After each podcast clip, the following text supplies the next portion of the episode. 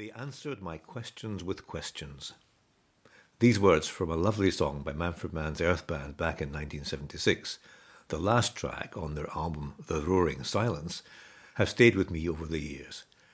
They answered my questions with questions. That's a real skill. Hello again, it's John Sturrock here with number four in my series of short podcasts about how to deal with difficult situations, or just how to build better relationships and have better conversations. In my work as a mediator and coach, we often talk about better conversations and better outcomes, built on strong relationships and really excellent communication. At the heart of good communication lies the ability to ask really good questions.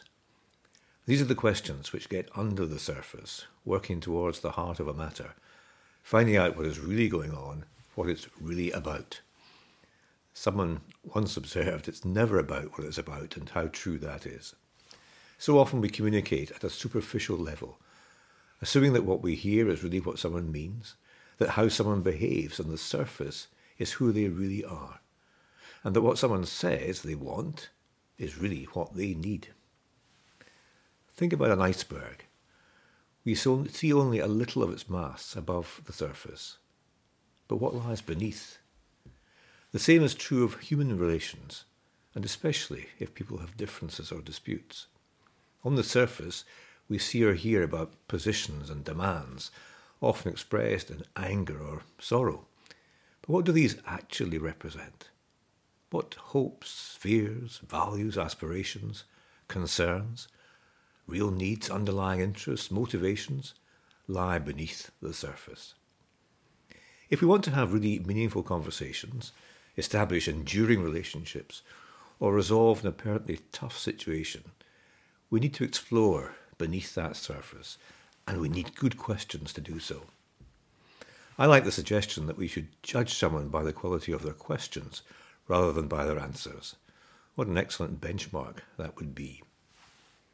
I'm a great fan of open questions. By open questions, I mean those which enable the other person to give an answer that is more than merely yes or no.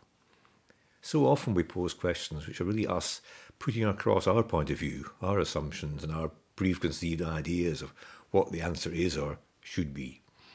You've not heard from X. Could you fix this by doing Y? Do you think that the solution might be Z? The easiest answer to these questions is yes or no, but they don't get you very far. These are closed questions. They're fine in some situations, but they're not great for getting under the surface. Rudyard Kipling spoke of keeping six honest serving men. They taught me all I knew. The names are what and why and when and how and where and who. Brilliant. And apparently so simple. If we just use these six words to ask questions in any situation where we need to find out more, explore what's really going on, we'd make real progress. How are you today? How are you feeling? What are you thinking? Where are you going? How will you get there? What will you do there? Who will you meet there? How do you know them? What will you talk about? What's important to you in that conversation?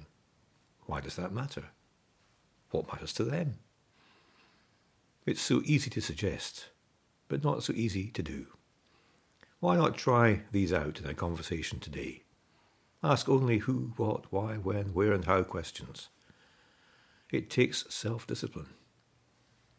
We'll talk about this further in the next session. In the meantime, thank you for listening.